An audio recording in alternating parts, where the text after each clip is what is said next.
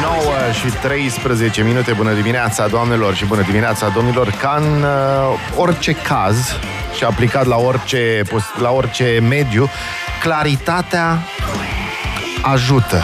Claritatea uh, ne permite să gândim, ne permite să evaluăm și când ne gândim la claritate, cel puțin uh, în ceea ce privește ideile și limbajul, ne gândim la debate. Pentru că vă povesteam noi săptămâna trecută, vorbeam cu tine, Emil, la telefon. Bună dimineața, Emil Mezaroș. Bună dimineața, bună dimineața tuturor Mai, uh, ah, stai că nu mai știu care microfon e dat drum. Acum te rog, scuze. Bună dimineața Așa. tuturor ascultătorilor Radio Gherila. Bine ați venit la debatul de dimineață. Deși ar părea un truism așa, totuși cred că puțină lume își pune problema clarității limbajului, uh, cum se zice, elocvenței sau elocinței în românește? Ambele Uite. sunt cuvinte corecte. Ideea este următoarea. De multe ori noi, cei care facem debate în uh, facultățile și în universitățile și liceele din România, pentru că în România există un mare program de debate adresat tinerilor.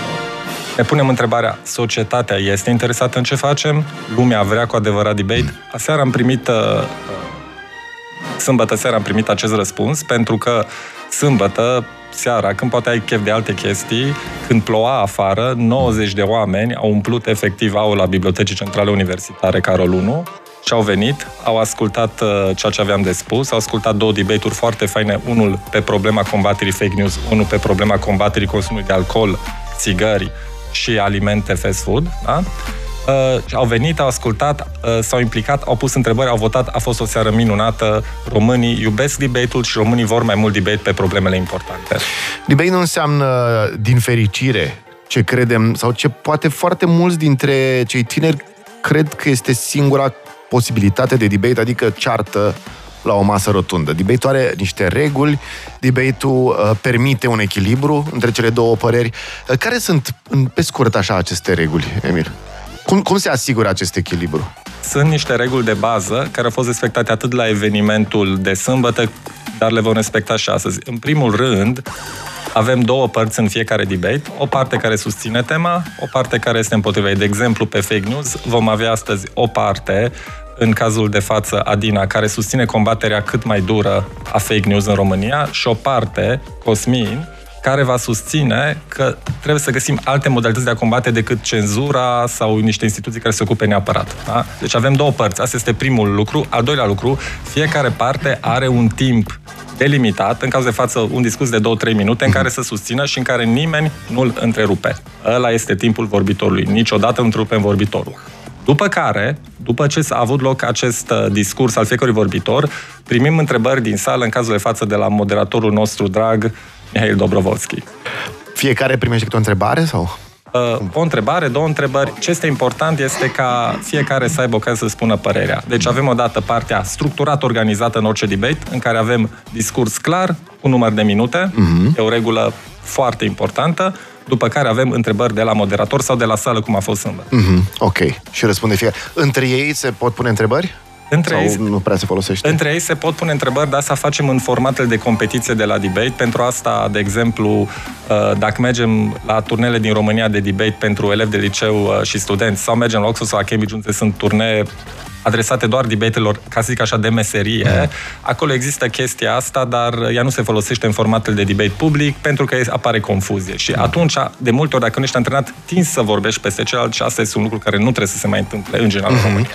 Există vreo modalitate de a tempera emoționalitatea unui discurs, încercarea de a convinge sala prin, prin um, gesturi, emoții, glume, adică un, un pic de populism de ăsta în uh, debate există sau e permis orice? În debate ai încă o dată cele 5 minute, 4 minute, cât timp ai, okay. cât timp ți se acordă ca să spui. În acel timp poți să faci orice atâta vreme cât nu spui chestii rasiste, mm-hmm. discriminatorii uh, complet și așa mai departe. Uh, dacă cineva este populist, însă, după aceea vin întrebările din sală, vin întrebările de la moderator, care îi spune, okay. uite, te-am observat că ai fost cam populist, te rog frumos și urmează okay. întrebarea. Deci sala, moderatorul, ei sunt, scuze că am tot repet acest cuvânt, ei sunt factorul moderator. Da, ai libertatea să ai opinia proprie, dar după aceea trebuie să înfrunți opinia publică, sala, moderatorul. Oprobiul, da. da. Oprobiul sau pur și simplu un examen atent al opiniilor noastre. De ce te întreb? Am văzut de multe ori uh, debate-uri cu oameni care sunt foarte prezenți fizic. Să ai, uh, Zizek e un exemplu. Așa. Da? Deci Zizek, când începe, și, și uh, mai face o glumă și e un adorat al sălii. Și atunci, dacă ai sta să vezi ce spune fiecare, ar fi uh, un plan, să spunem, dar se pare că se întâmplă uneori și pe celălalt plan, celălalt divertismentului cumva. Nu cred că e văzut așa bine, nu? Uh, din punctul meu de vedere, ideea următoarea. Uh, de foarte multe ori se întâmplă, și noi nu facem asta la evenimentele noastre, ca cineva să cheme un uh, vorbitor pentru că el atrage public. Uh-huh. Zizek, Jordan Peterson, îi cunoaștem, uh-huh. sunt oameni foarte buni vorbitori care pot să controleze săli. Îl cheamă, vorbește numai el, mai primește niște întrebări de la fanii adoratori și acolo se termină discuția. Da? A fost un exercițiu de uh, autoadorare. Tocmai de asta, în orice debate, trebuie să existe pro și contra. Da. Tocmai de asta, deși poate mie îmi place mai mult de Cosmin decât de Adina sau orice genul ăsta, i-am adus pe amândoi, vreau să aflu okay. ambele păreri yep. și după aceea vreau să aud de la sală ce cred eu. Ăsta este un un exercițiu foarte important în orice democrație. Hai să discutăm după aceea un pic și cu publicul, să creăm publicului ocazia să vină la acest eveniment. Okay. Și publicul vrea. Atunci o să vă propun, luăm o scurtă pauză, avem pauza publicitară oricum, și vă propun uh, și vouă celor care ascultați, care mulți dintre voi probabil veți fi pentru prima oară martorii direcți și implicați ai unei uh, astfel de discuții și unei astfel de dezbatere. Um, o să rog ascultătorii să ne, să-mi dea întrebări. Dacă o să simt și eu nevoia, o să pun și eu o întrebare. Dar hai să vedem un pic să, cum ar arăta un debate uh, de genul ăsta. Ne imaginăm fiecare dacă am fi în aceeași sală. Dar uh, hai să-l facem uh, așa, cumva virtual, dar nici măcar virtual, uh, radio online friendly. În câteva zeci de secunde facem prima parte a debate-ului. Bună dimineața! Bună dimineața! 9 și 23 de minute. Uh, sunt un pic impregnat și eu de atmosfera asta cu care nu sunt foarte obișnuit. Uh, noi la în uh, ludicul radio avem totdeauna voie să greșim, putem să folosim cuvinte la limita decenței, dar ca semn de respect, dacă mă întrebați pe mine, cred așa la o primă autoscanare, pentru că mi-aș dori foarte mult să existe tot mai multe dezbateri de genul ăsta. Uh, cu oameni care se pricep, cu oameni care s-au pregătit pentru ele, nu doar flecăreli, uh, am adoptat un pic acest ton și nici nu-mi pare rău. Doamnelor și domnilor, 9 și 24 de minute. Avem uh, o dezbatere pe tema are nevoie societatea românească de o intensificare a efortului de combatere a propagandei și fenomenului de fake news? Și avem o subtemă, prima sub această temă, și anume, cum este mai preferabil să combatem fenomenul de fake news? Prin intermediul unor instituții special înființate în acest sens și a tehnologiei disponibile acum, sau prin educația cetățeanului și mecanismele de autoreglementare pe care le are la dispoziție societatea? Începe prima echipă, Cosmin, uh, pardon, Adina Ionescu. Uh, mulțumesc. Din păcate, orice dezbatere trebuie să pornească de la premisă și premisa acestei dezbateri este că în rândul unor mase foarte importante de oameni, fake news a produs niște consecințe extrem de grave. Vedem asta în ce a însemnat tot ce, uh, conspirațiile în legătură cu uh, pandemia de COVID, în legătură cu alegerile prezidențiale din SUA și reacțiile foarte înflăcărate de după și inclusiv până la războaiele din prezent. Fake news este un fenomen care, dincolo de conștiința noastră și modul în care ne raportăm la realitate, are consecințe în lumea reală și consecințe destul de grave care ne afectează pe toți.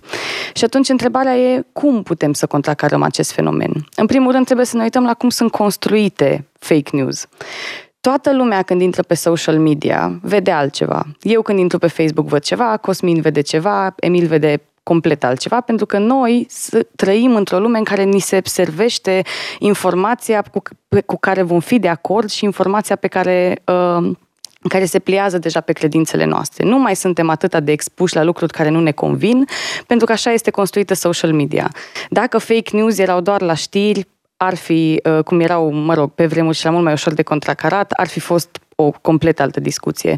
Însă modul în care noi interacționăm cu ele în prezent este continuu, este exact în uh, manipulativ și așa mai departe. Și atunci, unde ne îndreptăm în, uh, în ace- pornind de la această premisă, către cine ar trebui să ne îndreptăm pentru a vedea cum combatem acest fenomen.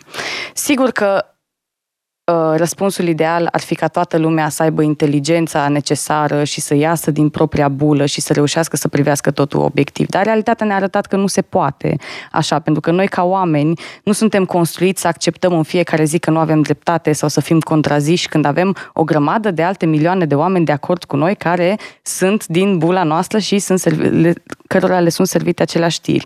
Și atunci avem nevoie de o entitate obiectivă, nu de social media, nu de cetățeanul de rând, nu de uh, persoane care au interes direct în acest sens, ci de o entitate care să vină și să spună că da, nu, această informație este greșită. Pentru că fake news nu înseamnă libertate de exprimare. Fake news înseamnă informații greșite. Înseamnă să crezi că pandemia de COVID este făcută de ocult, a fost ideea ocultei mondiale. Asta este ceva greșit și asta nu ar trebui ca oamenilor să le fie servit ca atare. Din această perspectivă, din punctul echipei mele de vedere, uh, asta este singura soluție reală și viabilă ca să putem combate acest fenomen. Right. Nu știu cum se, se aplaudă sau... Uh...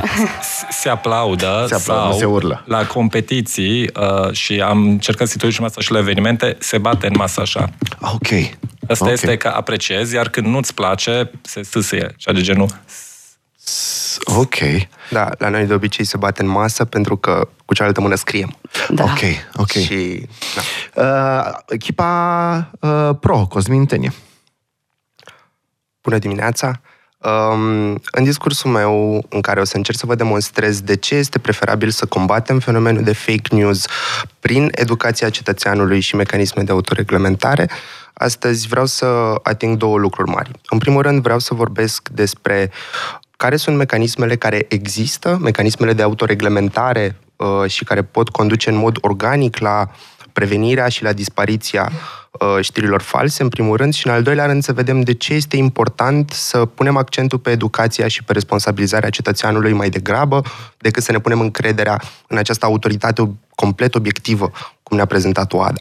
În primul rând, credem că în ziua de astăzi avem numeroase mecanisme de autoreglementare care tocmai pot exista doar în contextul unei discuții complet libere. Spre exemplu, credem că avem servicii de fact-checking care sunt finanțate din diverse granturi care sunt foarte prezente uh, pe social media, precum Factual, Miss Report în România, doar pentru cazul nostru, și care, fără niciun fel de um, cum să zic, fără niciun fel de taxă sau de tarif pentru accesarea serviciilor, fac fact-checking către televiziuni, fac uh, fact-checking pe declarațiile politicienilor și dau informațiile astea la liber către oricine este interesat. Și credem că ăsta este un lucru foarte important și este un lucru care poate să apară doar în momentul în care lăsăm cale liberă unor entități care nu sunt investite de către puterea statului să facă, să facă acest lucru în primul rând. În al doilea rând, de ce este important să nu avem această entitate despre care uh, Ada spune că este obiectivă?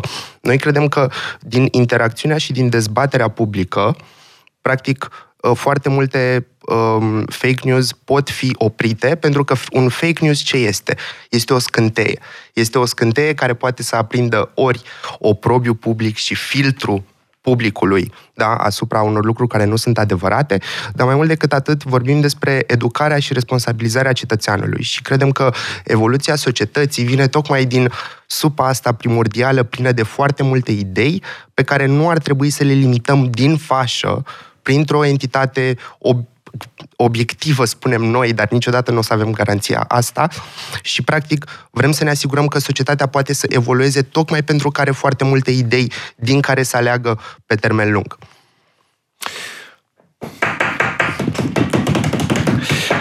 A doua mini-temă pe această temă și o invităm din nou pe Adina Ionescu să ne uh, vorbească despre asta. Nu? Am făcut bine? Adică nu... nu... Este perfect așa.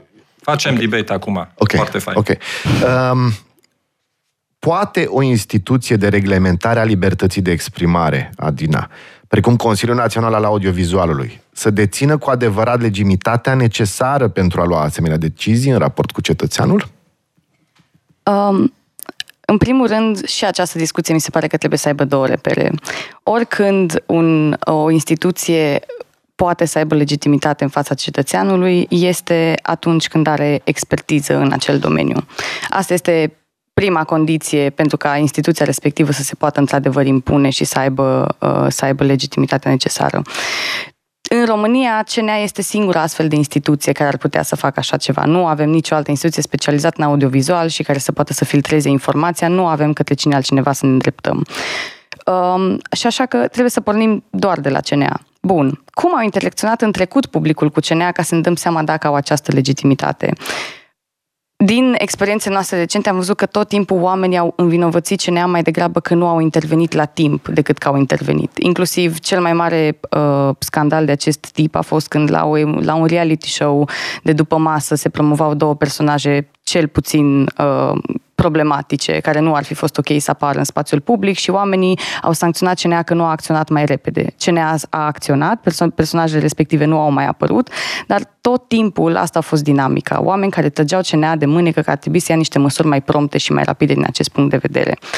Plecând de aici, mi se pare că este legitimitatea lor, practic, o, o, o se poate câștiga prin a adopta măsuri și sancțiuni corecte, aprobate de majoritatea publicului. Asta este singura singura condiție care trebuie să existe de aici înainte. Nu, pot, nu putem garanta din acest punct zero al discuției că, cu siguranță, la momentul la care ar ieși la rampă o astfel de propunere, oamenii vor fi de acord. Însă ce putem garanta este că atât timp cât avem o instituție care în ochiul uh, populației nu este contestată. Oamenii nu văd CNA ca fiind problematic, ci din contră o văd ca fiind o pârghie să corecteze anumite comportamente deviante care apar în spațiu public, nu ni se pare că e o problemă. Au expertiză, au până, în, până la acest moment s-au um, și-au exercitat puterea într-un mod aprobat de către public, ce ar urma să, mai, uh, să se mai întâmple în acest sens ar fi doar prin a adopta mai multe măsuri și sancțiuni care să fie aprobate. Ceea ce ne arată că până în prezent s-a întâmplat, motiv pentru care credem că este soluția ideală raportat la resursele pe care le avem la acest moment. Okay. Mulțumim foarte mult. Uh, între timp, vă deschid WhatsApp-ul pe care puteți să puneți întrebări pentru partea finală. Cosmin, în regulă. Două lucruri mari uh, asupra cărora vreau să mă plec, legate de legitimitatea entității. În primul rând, vreau să vorbim despre procesul de constituire și de numire al entității. Și credem că asta este o problemă foarte mare. O caracteristică a Republicii ca formă de organizare este că statul nu poate să fie apolitic. Da? Statul este intrinsec legat de mediul politic, de partide, de politicieni și așa mai departe. Deci credem că, în primul rând, această entitate nu poate să fie apolitică, inclusiv CNA în România este numit de către Parlament, adică cumva întotdeauna va exista o legătură directă, da, va exista o conductă între mediul politic și această entitate despre care, din nou, Ada spune că trebuie să fie complet obiectivă și independentă. Și credem că asta este o problemă foarte mare. Și nu putem să o rezolvăm. Asta este Republica, cu asta trăim, trebuie să acceptăm limitarea asta. În primul rând. În al doilea rând, credem că este o altă problemă anume faptul că um, fiind legată în mod intrinsec de mediul politic, um, această entitate nu poate să dea consecvență în timp asupra deciziilor pe care le ia.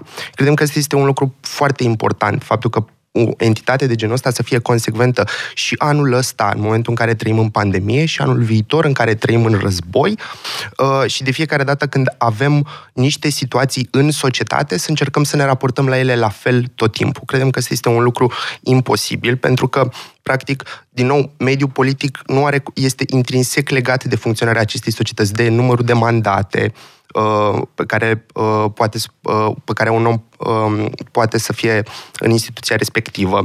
Și, practic, credem că atâta timp cât, unu, nu putem garanta, de fapt, o instituție independentă și, doi, nu putem garanta o instituție care acționează în mod predictibil și consecvent în timp, este o alegere pe care ar trebui să o cântărim foarte bine și, în general, să alegem să nu ne punem încrederea, cel puțin orbește, în instituții de genul acesta. Mergem pe ultima mini-temă. Uh, ce este mai important pentru progresul unei societăți? Siguranța și predictibilitatea traiului zilnic sau libertatea fără nicio limită majoră? Te rog, Adina. Um, în prezent suntem pe planetă 8 miliarde de oameni și unica modalitate prin care am reușit să fim atât de mulți este doar pentru că am luat măsuri sigure și predictibile pentru a avea un trai sustenabil. De la faptul că niciunul dintre noi nu mai trebuie să-și asigure hrana de la o zi la alta, de la faptul că toată lumea are o educație de bază minimal asigurată peste tot în lume.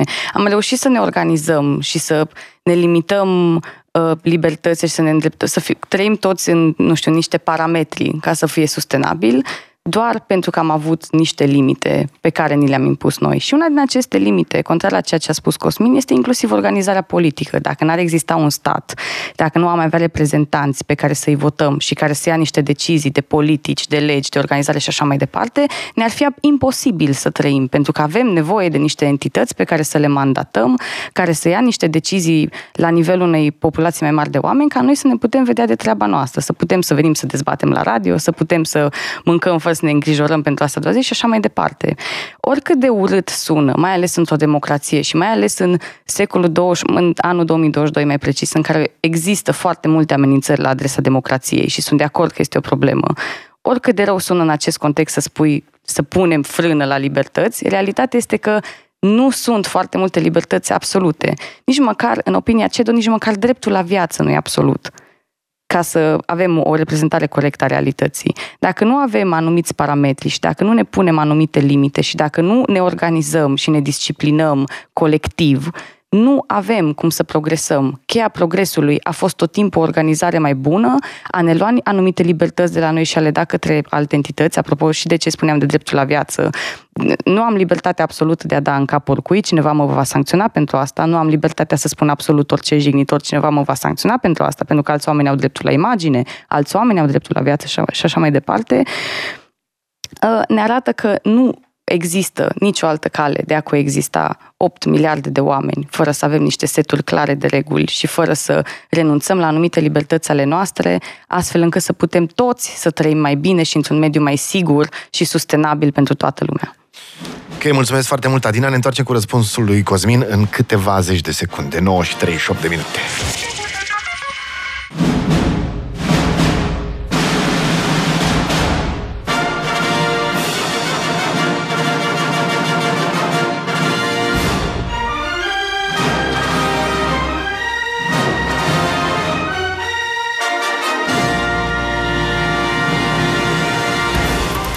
9 și 40 de minute, bună dimineața. Dacă vă întrebați uh, ce cu seriozitatea asta și unde e Dobroș, ce ați făcut cu el și de ce nu de Gilda și unde e Nick să-și spună așa, pentru că avem, uh, pentru că ne-am maturizat, practic.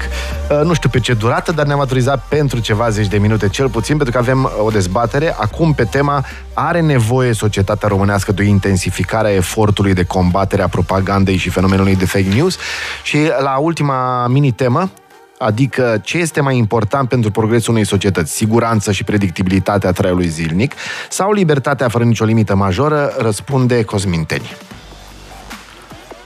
Două lucruri în discursul meu despre cele două concepte din temă. În primul rând despre siguranță și ulterior după libertate. Foarte important de ținut minte este faptul că siguranța are două caracteristici. Întotdeauna este temporară și întotdeauna este contextuală. Adică, Securitatea, spre exemplu, energetică, este temporară și este contextuală în funcție de situațiile geopolitice, în funcție de fluctuațiile piețelor energetice și așa mai departe. Securitatea militară este temporară și este de foarte multe ori extrem de contextuală, cu atât mai mult în cazul războiului de acum se poate schimba de la o lună la alta, de la o săptămână la alta, siguranța alimentară la fel, odată cu inflația și cu problemele pe lanțurile de aprovizionare. Dar ce reprezintă, de fapt, siguranța pe care noi o cerem de la stat? Și acum trec în punctul meu despre libertate. Siguranța pe care o cerem de la stat și pe care o cerem din punct de vedere informațional prin lucrurile pe care le-a spus Ada astăzi, corect? Pentru că cerem o siguranță ca toate lucrurile care ajung la noi să fie adevărate.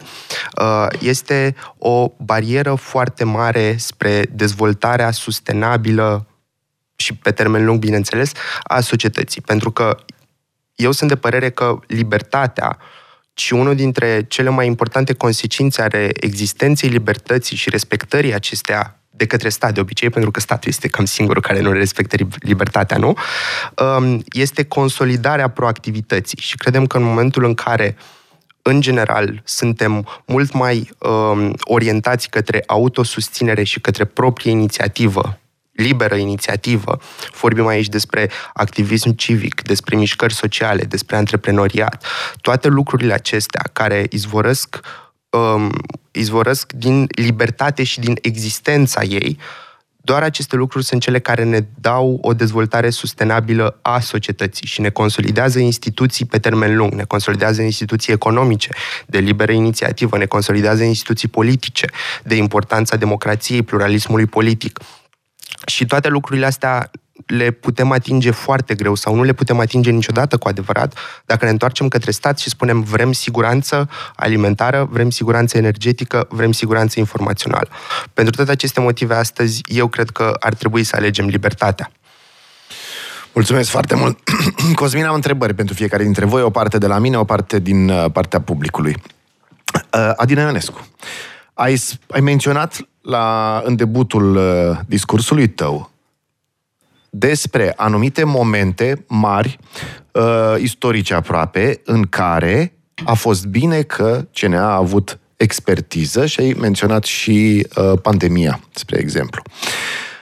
Uh, trecând peste faptul că poate uneori membrii CNA nu au expertiză absolută într-un domeniu, ca de exemplu jurnalismul, sunt mulți jurnaliști cu mult mai mulți ani și experiență decât uh, unii membri CNA sau decât media lor.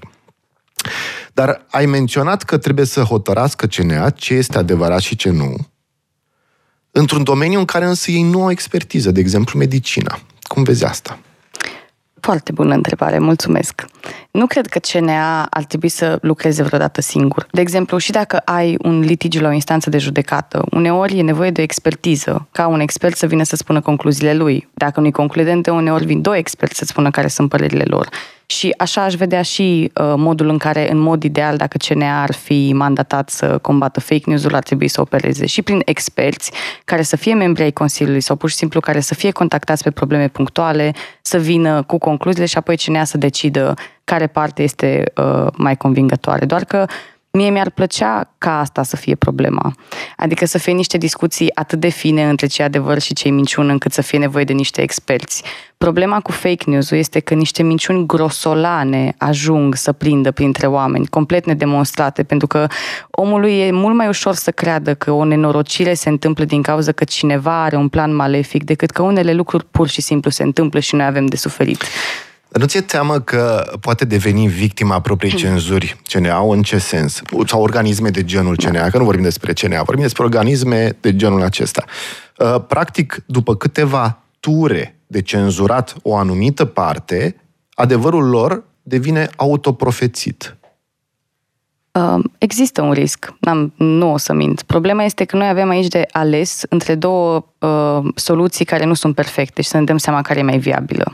Din punctul meu de vedere, soluția propusă de Cosmin și-a arătat limitele. Asta am încercat să spun și în discursul meu. Oamenii sunt alimentați cu informațiile care sunt cel mai appealing pentru ei, dacă vrei să spunem așa. Și atunci e foarte greu să ajungem la o educare a lor, o, o conștientizare, o cum vrem să o numim, în condițiile în care așa funcționează informațiile care le sunt livrate. Am, poate am ajuns, de asta cred că CNA, chiar și cu această problemă, cu a, a, acest adevăr autoprofețit, ar putea să fie tras la răspundere apoi de către oameni. Și este o instituție, orice act de la o instituție poate să fie atacat în instanță, de exemplu, și oamenii se pot revolta și pot să atragă semnale de alarmă. Cred că ăsta este un scenariu mai mm uh, mai bun. Tot ar naște discuție despre asta.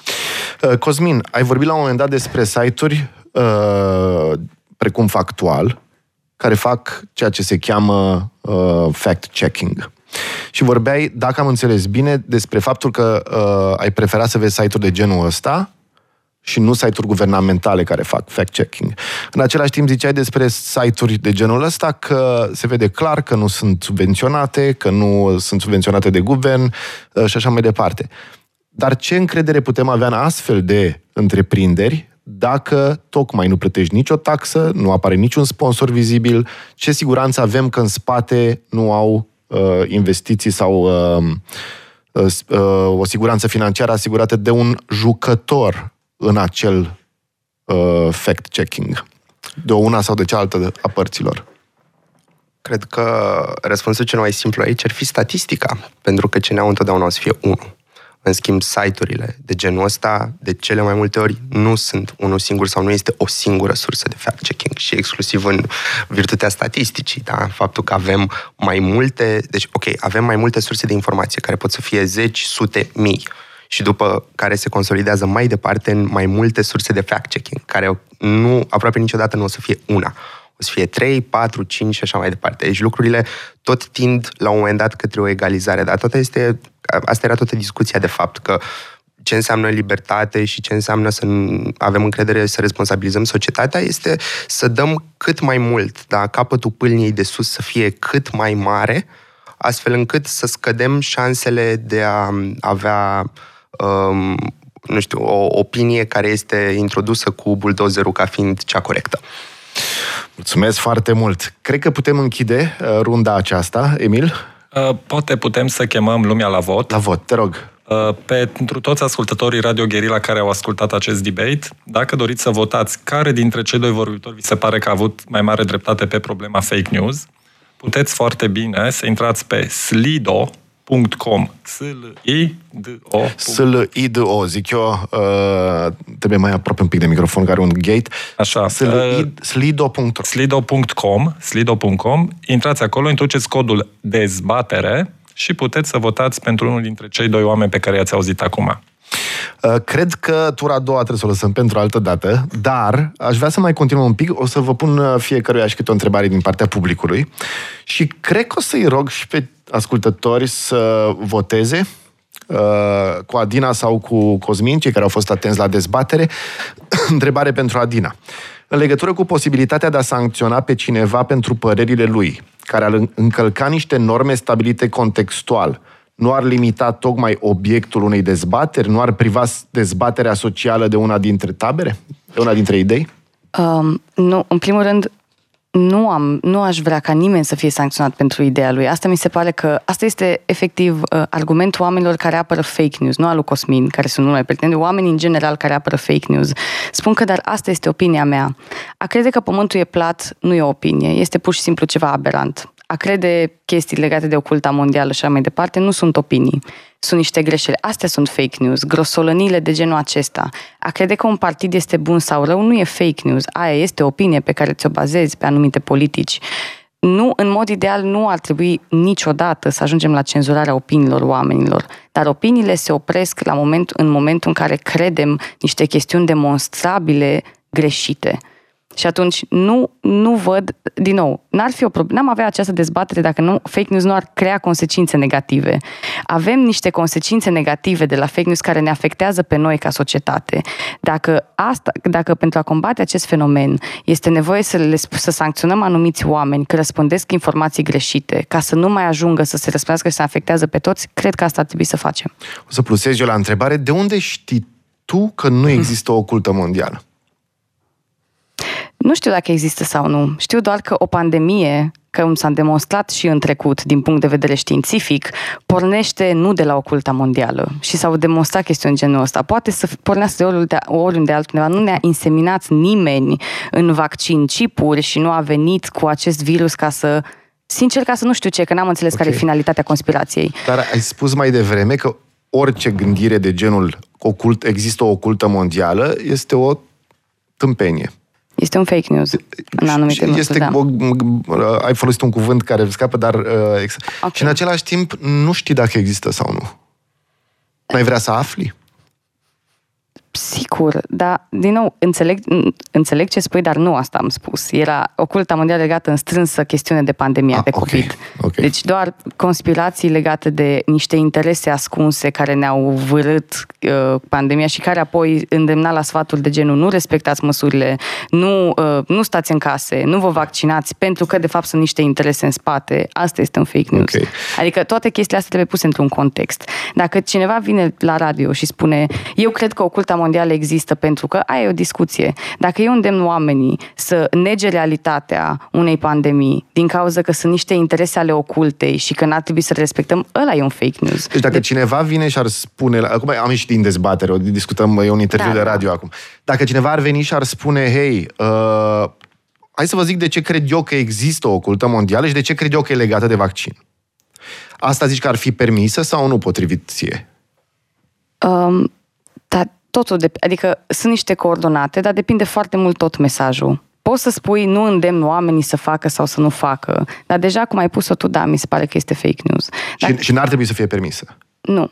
Nu, pentru că, okay. din nou, pot, dacă este o problemă light, să spunem, nu știu, dacă sunt ok rățuștele pe aparatul de climă, cum sunt la Radio Gherila. Aici avem un expert, ocultă. aici nu se pune în da. discuție, Gilda are expertiză.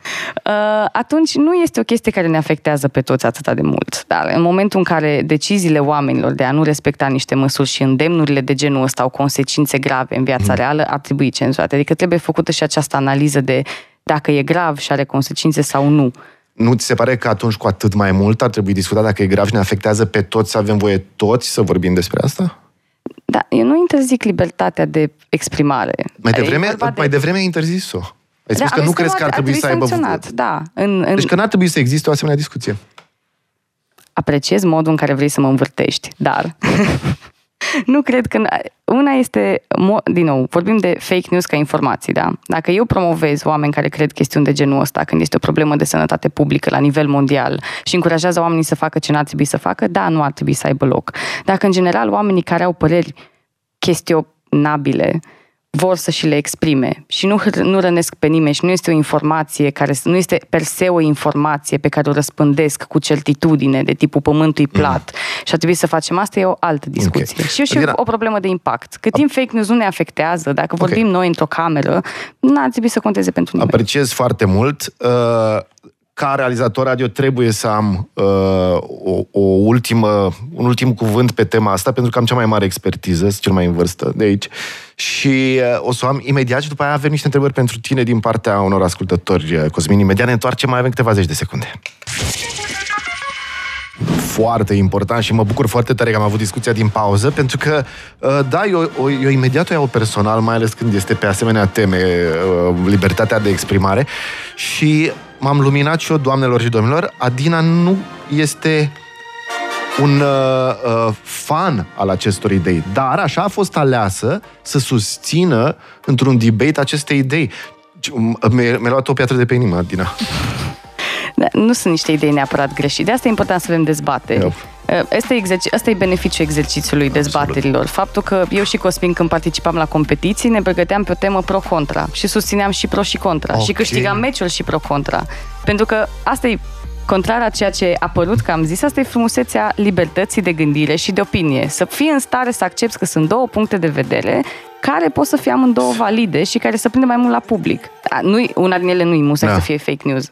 Dar nici nu trebuie să te duci acum în zona asta în care să, să consideri că debate-ul e bun sau rău în funcție de ce crede sau nu crede celălalt, știi? Că ți-ai luat o piatră de pe inimă că ea crede sau nu crede. Trebuie să lași păi, tot la păi, nivel de argumente, atâta. I know, exact. tocmai, deci nu e nimic personal și asta mi-a o piatră Dar nici de pe asta inimă. să nu faci personal acum, că poate nu e personal, știi? Și aici contează. Asta nu înțeleg ce Eu, eu mă bucur că nu e personal. Adică okay. faptul că tu ai aflat obiectiv. că nu sunt opinii, da. n-am venit să-mi susțin crezul, n-ar trebui să-ți influențeze ție prea despre dezbatere.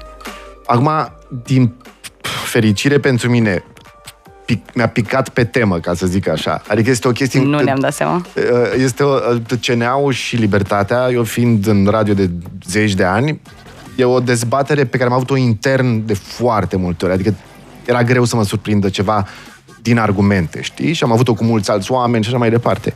Dar înțeleg ce zici. Ok. Deci e, e o dezbatere și ca atare. Cosmin, ai fost întrebat așa. Uh, pentru Cosmin, site-ul Sputnik este oficina Kremlinului sau nu? Asta e o întrebare și adaug eu uh, la asta. Dacă există un eveniment rar, cum este un război la granițele țării, și există de partea cealaltă o propagandă de război care știm că se face. Aici statul trebuie să intervină sau lăsăm libertatea tot așa ușor, ușor să discearnă, deși ușor, ușor poate să însemne mult prea lent pentru public și astfel să ajutăm dezinformarea. Uh, cred că statul ar trebui să intervină ca să își educe cetățenii și să le spună orice este într-un război, vine dintr-un război, se spune, se scrie în timpul unei, unui război de oricare parte, are o probabilitate să fie propagandă. Și asta este realitatea, realitatea războiului hibrid din secolul 21, adică nu este o chestie de interpretare de o parte sau de cealaltă, este în cazul de război, asta este, cum să spun, asta este mindset în care toată lumea trebuie să mm. opereze. Fie că vorbim despre autorități, okay. vorbim despre cetățeni, chiar cetățenii ale statelor non-beligerante, la fel cum este, cum este România. Um, deci da, statul ar trebui să intervină, dar să învețe oamenii acest lucru. Ok, mulțumesc foarte mult. Uh, vă mulțumesc foarte mult pentru vizită și pentru lecție. Uh, inclusiv lecția asta, că eu am luat-o mult prea personal și Adina încă o dată scuze. Uh, e, ia, e foarte, foarte fain ce faceți. Este foarte fain că ușor, ușor intră în România ceva de care este foarte multă nevoie și anume uh, vezi că nu știi ce a fost întâi ou sau găina și nici nu știi cum trebuie să repari uh, un ou spart sau o găină șchioapă. Și anume, eu cred că oamenii în România sunt atât de nevrotici încât nu mai pot accepta fizic o altă părere. S-a ajuns acolo. De ce putem discuta și putem dezbate? Oare dacă începem să putem să avem discuții mai tolerabile, adică mai decente, mai um, uh, elocvente, nu cumva ne ajută să ne obișnuim cu asta? fără să avem o reactivitate din aia uh, uh, absolut uh, viscerală. Ce crezi, Emil? Eu cred că ceea ce ai spus tu, și anume capacitatea de a înțelege ideile celuilalt, de a înțelege că o opinie contrară opiniei tale nu vine din răutate, nu vine dintr-un mm. interes, ci vine dintr-un uh, dintr-o experiență trăită, din idei proprii, comul respectiv vrea să comunice cu tine. Dacă înțelegem chestia asta, asta este esențială pentru succesul acestei întreprize, structuri asociative, companii, spune cum vrei, numită România. Mm. Noi, românii, trebuie să reînvățăm să comunicăm unii cu alții, să avem aceste discuții. Uite-te că astăzi 60 de aproape 70 de oameni din ascultătorii Radio Gherila au intrat acum dimineața și au votat pentru dezbaterea pe care am văzut-o. Păi zi codul întreabă lumea, au reținut exact codul. Uh, codul este dezbatere. Dezbatere pe sli... slido.com. Slido.com. Da? Deja avem... sau .ro? .com. .com. Slido.com, ok. Așa, deja avem un vot, 5-6% dintre cei care au ascultat au votat cu Cosmin, deci au votat împotriva intensificării combaterii pentru mm-hmm. un alt tip de atitudine, 44% pentru Adina. Este invers decât a fost în evenimentul de sâmbătă, unde a câștigat cealaltă echipă. Okay. Asta ne arată un lucru. Dezbaterea pe problema asta rămâne deschisă. Trebuie să o continuăm, trebuie să o discutăm și trebuie, încă o dată, să acceptăm opinii contrare. Noi cred că am făcut asta astăzi uh-huh. și uite că e și bine. Uh, Adina, ce da. vrei să te faci când uh, o să încep să lucrezi sau lucrezi deja? Sunt avocat de trei Ești ani. avocat? Da. Ah, okay, deci, deci a susține opinii în care, uh, opinii contrare și uh, viceversa este un exercițiu pe care l-am folosit apoi și în profesia pe care mi-am ales-o. Pledezi? Da. Sau o să ajungi să pledezi da, da, deja? Da. da. Păi, cred că ai o rată de succes foarte bună, mă gândesc. Nu depinde atât de mult de mine, din păcate. E foarte multă parte scrisă, foarte da. multe chestiuni tehnice, nu tot timpul. Dar, da, e de, mm. debate-ul m-a făcut să mă duc în direcția asta și lucrez la uh, societatea de la Ilmie Pop Andrei în Cluj, unde uh, Grigore Pop a fost debater și cumva și așa am ales firma. Adică debate-ul mi-a creat un context foarte, foarte mm. fain. Da, debater finalist la Cambridge Intervarsity. Da. A fost wow. Grigore Pop. Și e o tradiție frumoasă. În Cluj, în București, există acești oameni, oameni care au câștigat și care acum contribuie și noi trebuie să încercăm să ducem în față inclusiv prin aceste evenimente. Yeah. Cosmin, care este parcursul tău profesional de până acum și de acum încolo? Păi, uh, nu vreau să neglijez uh, impactul foarte mare pe care l-au avut debate în ultimii 10 ani. Da, nu știu, cam, foarte da, mult timp. 10 ani, începând de undeva de prin liceu. Uh, m-a modelat foarte mult uh, și m-a făcut să fiu curios, să, nu știu, învăț foarte multe lucruri pe care altfel le-aș fi învățat foarte greu. La debate le-am învățat foarte mhm. repede. Uh-huh. Eu lucrez în industria tehnologiei și consultanțe de management pentru companii um, și momentan sunt uh, și student la Facultatea de Geografie. Um, în general sunt uh, cumva destul de consecvent cu ce am susținut astăzi, mai mult spre libertate și spre, nu știu, evaluarea constantă a oportunităților. Mai departe, nu știu, eu aștept, uh, sunt uh, optimist despre ce o carieră urmează. politică? Uh, nu cred foarte repede, cel puțin. Poate, dacă Ok. Cosmin intră în politică, nu va mai fi lumea așa de reticen- reticentă când spun stat într-o dezbatere. Din păcate, cred că s-a uh, dus acest trend de mult. Eu am părerea mea foarte clară. Uh, politica românească s-a schimbat când au început să fie folosite dosarele de cadre. S-a întâmplat pe perioada lui Băsescu, care a început să scoată dosare uh, cu nemiluita, crezând că face, probabil în mintea lui, crezând că face un bine. Deci eu de atunci am zis, fac, we are fact, pentru că înseamnă că uh, oameni care altfel ar veni, oameni ca voi, ca tine, Adina, și ca și Cosmin, uh, ca Emil, oameni care ar veni să lucreze pentru stat și să pună umărul, dar care au, au o anumită decență, niciodată nu o să riște să le fie stricată uh, personalitatea publică de o dosariadă de astea două, trei zile că au ei nevoie de un post la Bruxelles sau știu eu ce. Uh, am un prieten pe care l-am întrebat în 2005 sau 2000, 2005, cred. Uh, mare, mare CEO și la o companie imensă, transnațională și l-am întrebat uh, Bre, tu ai venit în România să, par- de exemplu, dacă ai fi chemat în guvern și a zis, bă, da, de ce nu? Să pun numărul. Și l-am mai întrebat peste trei ani. Și a râs doar. Era, de, era clar că n-ai cum să mai vii într-un mediu ca ăsta. Dar poate oameni ca tine, Cosmin, ca tine, Adina, poate schimbă mediul politic dacă intră, dar știi cum e, e, e am dubii mari. Am expertiză pe tema asta și am dubii mari, dar poate noile generații, să vedem. Vă mulțumesc foarte, foarte mult de vizită și a fost o experiență extraordinar de plăcută. Și vă mai așteptăm. Și poate mai organizăm, poate mai ajutăm. Cu mult drag, uh, noi nu mai facem evenimentul anul ăsta, vom începe cu un nou eveniment live uh, undeva în primele luni ale anului următor, Mm. însă oricând cu mult drag la Radio Guerilla, pentru că uitați, debate-ul funcționează și la radio. Mulțumim foarte mult! Bună dimineața! Radio Guerilla. Te trece pragul.